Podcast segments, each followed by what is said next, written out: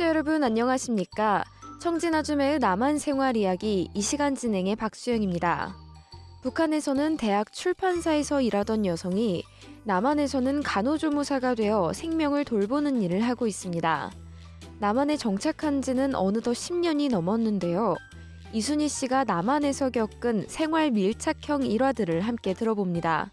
이순희 씨 안녕하세요. 네, 안녕하십니까. 이종입니다. 네. 지난주 한국에는 추석 연휴가 있었죠? 네. 어떻게 보내셨나요? 아, 직장 생활로 바쁜 일상을 보내다가 어느새 훌쩍 추석 명절이 다가왔어요. 오래간만에 맞는 긴 연휴라서 며칠 전부터 마음이 들뜨기도 하고 기다려지기도 했어요. 네, 맞아요. 이번 추석 연휴에는 10월 3일 개천절까지 겹쳐서 6일이나 됐는데요. 모처럼 만의 휴식이었겠어요. 아, 그렇죠. 솔직히 저희 고향 이북에서는요, 추석 명절 당일만 쉬는데, 그런데 우리 여기 남한에서는 올해 29일이 추석인데, 여기는 추석 전하고 추석 후 3일 동안 휴식하는 게 1989년부터 법으로 지정됐거든요. 그런데요, 올해는요, 10월 3일까지 공휴일로 지정되어서 무려 6일간이나 쉬었어요. 아마 우리 고향 분들은 아마 많이 놀라실 거예요. 엄마나 하고요. 그래도 저는 29일 당일날 추석 명절이지만 당직을 썼어요. 그래도 그 나머지 5일 동안은 정말 즐겁게 지냈어요. 네, 연휴 기간 근무라니 쉽지 않으셨겠는데, 그런데 올해 추석 연휴도 주말이 겹치는데도 불구하고 월요일이 대체 공휴일로 지정돼 더 오래 쉴 수 있었죠. 남한에서 이 같은 대체 공휴일이 제정된 지 불과 10년도 안 됐는데요. 그럼 처음에 남한에 정착하셨을 땐 이런 제도가 없었겠네요. 주말에 공휴일인 명절이 겹치면요. 평일날에도 쉬게 하는 법이 2014년부터 생겼거든요. 그저 노는 날을 더 많이 만드는 좋은 법이죠. 핑계김에 잘 논답니다. 네. 그럼 남한과 북한이 추석을 지내는 모습은 어떻게 다른가요? 아, 솔직히 저희 고향은요. 내일 당장 기회가 없어서 하루하루 벌어 사는데 특히나 어머니들은요. 저기 음식을 만드시잖아요. 음식을 만들 제사 음식을 어떻게 마련할까 하고 한 뭐 한 달 전부터 거의 걱정해요. 그런데요. 여기 남한은요. 반대로요. 차릴 음식이 너무 많아서 제사 음식을 준비하는 주부들이요. 힘들까봐 걱정이죠. 어떤 주부들은요, 음식 만들기 싫어서 일부러 직장 근무를 하는 분들이 있어요. 제 입장에서 보면 정말 행복한 고민이죠. 지금은 그것도 싫어서 간소하게 지내는 풍습이 점점 생기고 있어요. 네, 말씀하신 대로 요즘 현대인들은 추석 연휴에 꼭 가족끼리 모여서 차례를 지내지 않더라도 여행을 간다거나 그러면서 좀 시간을 보내기도 하는데요. 이 차례 문화 자체도 세대가 바뀌면서 많이 좀 변화가 있었습니다. 그럼 남북한의 차례상 차리는 방식은 좀 비슷한가요? 아 이, 제가 보니까요, 똑같아요. 조상대대로 내려오는 풍습이라서 제사상 차림이나 차례 지내는 모습이 똑같아요. 처음에 제가 남한에 왔을 때가 12월이라서 구해에 음력설을 어떻게 지내나 하고 호기심으로요. TV를 자세히 봤어요. 여기는 차례상 지내는 것도 TV로 다 방영하는 때가 있거든요. 아이, 엄마나, 우리 고향 북한하고 똑같아요. 제사상 첫 줄에다가 밥이나 또 그런 걸 넣고 다음 줄에는 전, 그 다음 때는 고기와 물고기를 넣어요. 물고기를 넣을 때 꼬리를 자르지 않고 머리를 동쪽으로, 꼬리를 서쪽으로 넣는 것까지 똑같았어요. 너무 신기했고요. 아, 역시 조상대대로 내려오는 북한남의 미풍양속이 똑같으니까 우리는 역시 한 민족이구나 하는 걸 느꼈어요. 네. 그럼 차례상을 차리는 것 외에도 추석 기간 남북한에 다르면서도 같은 미풍 양속에는 어떤 게 있던가요?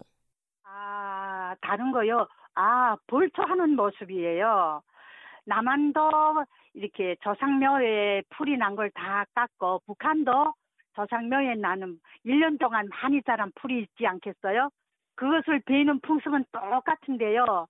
고향 북한은 추석 당일날 부모 형제들이 모여서 그 산에 부모님 모신 산에 가서 낫으로 이렇게 베어 이렇게 풀 묘지 동무라기나 풀을 빼는데 그리고 그 앞에다가 가져간 음식으로 제사상을 차리고 제사를 지내요. 그런데 남한은요 북한처럼 이렇게 나술을 베는 게 아니라 제척이라는 기계가 있어요. 그거 가지고 순간에 두루룩 해치우는 거예요. 거기에 좀 다르고요. 그리고 여기는 그렇게 벌써 하고 집안에서 제사를 지내잖아요. 거기에 좀 다르더라고요. 북한은 어, 조상묘에 찾아가서 묘 앞에다 제사상을 차리고 제, 제사를 지내는데 남한은 집에서 제사를 지내는 게 거기에 좀 다르더라고요. 네. 그런데 추석이라고 하면 저는 고향 내려갈 때 길이 막히는 장면부터 떠오르더라고요. 어렸을 때 부모님 손을 잡고 고향에 가려고 꼭두 새벽에 출발하면 자정이 다 돼서야 도착하곤 했던 기억이 납니다. 네. 북한도요, 그 추석이 되면 먼 지방에 사는 친척들도 그 아버지 어머니 묘에 찾아와요. 근데 북한은 추석이나 음력설 되면 임시 열차를 편성해요.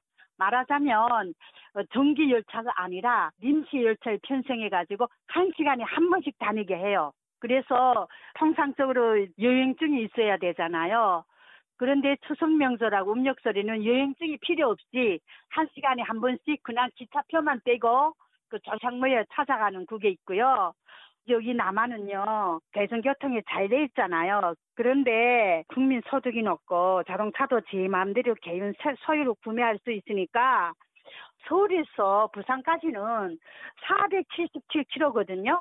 우리도 말하면 평양에서 저 우리 고향 청진까지 비슷한 거리예요. 그 거리를 일반적으로 차를 자동차를 타고 가면 4시간 내지 5시간이 가는 거리인데 추석이 되면요. 10시간을 가요.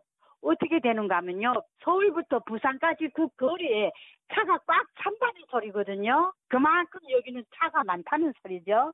네. 올해 추석 연휴 첫날에도 전국에서 자동차만 569만 대가 이동했다고 해요. 정말 어마어마한 숫자죠.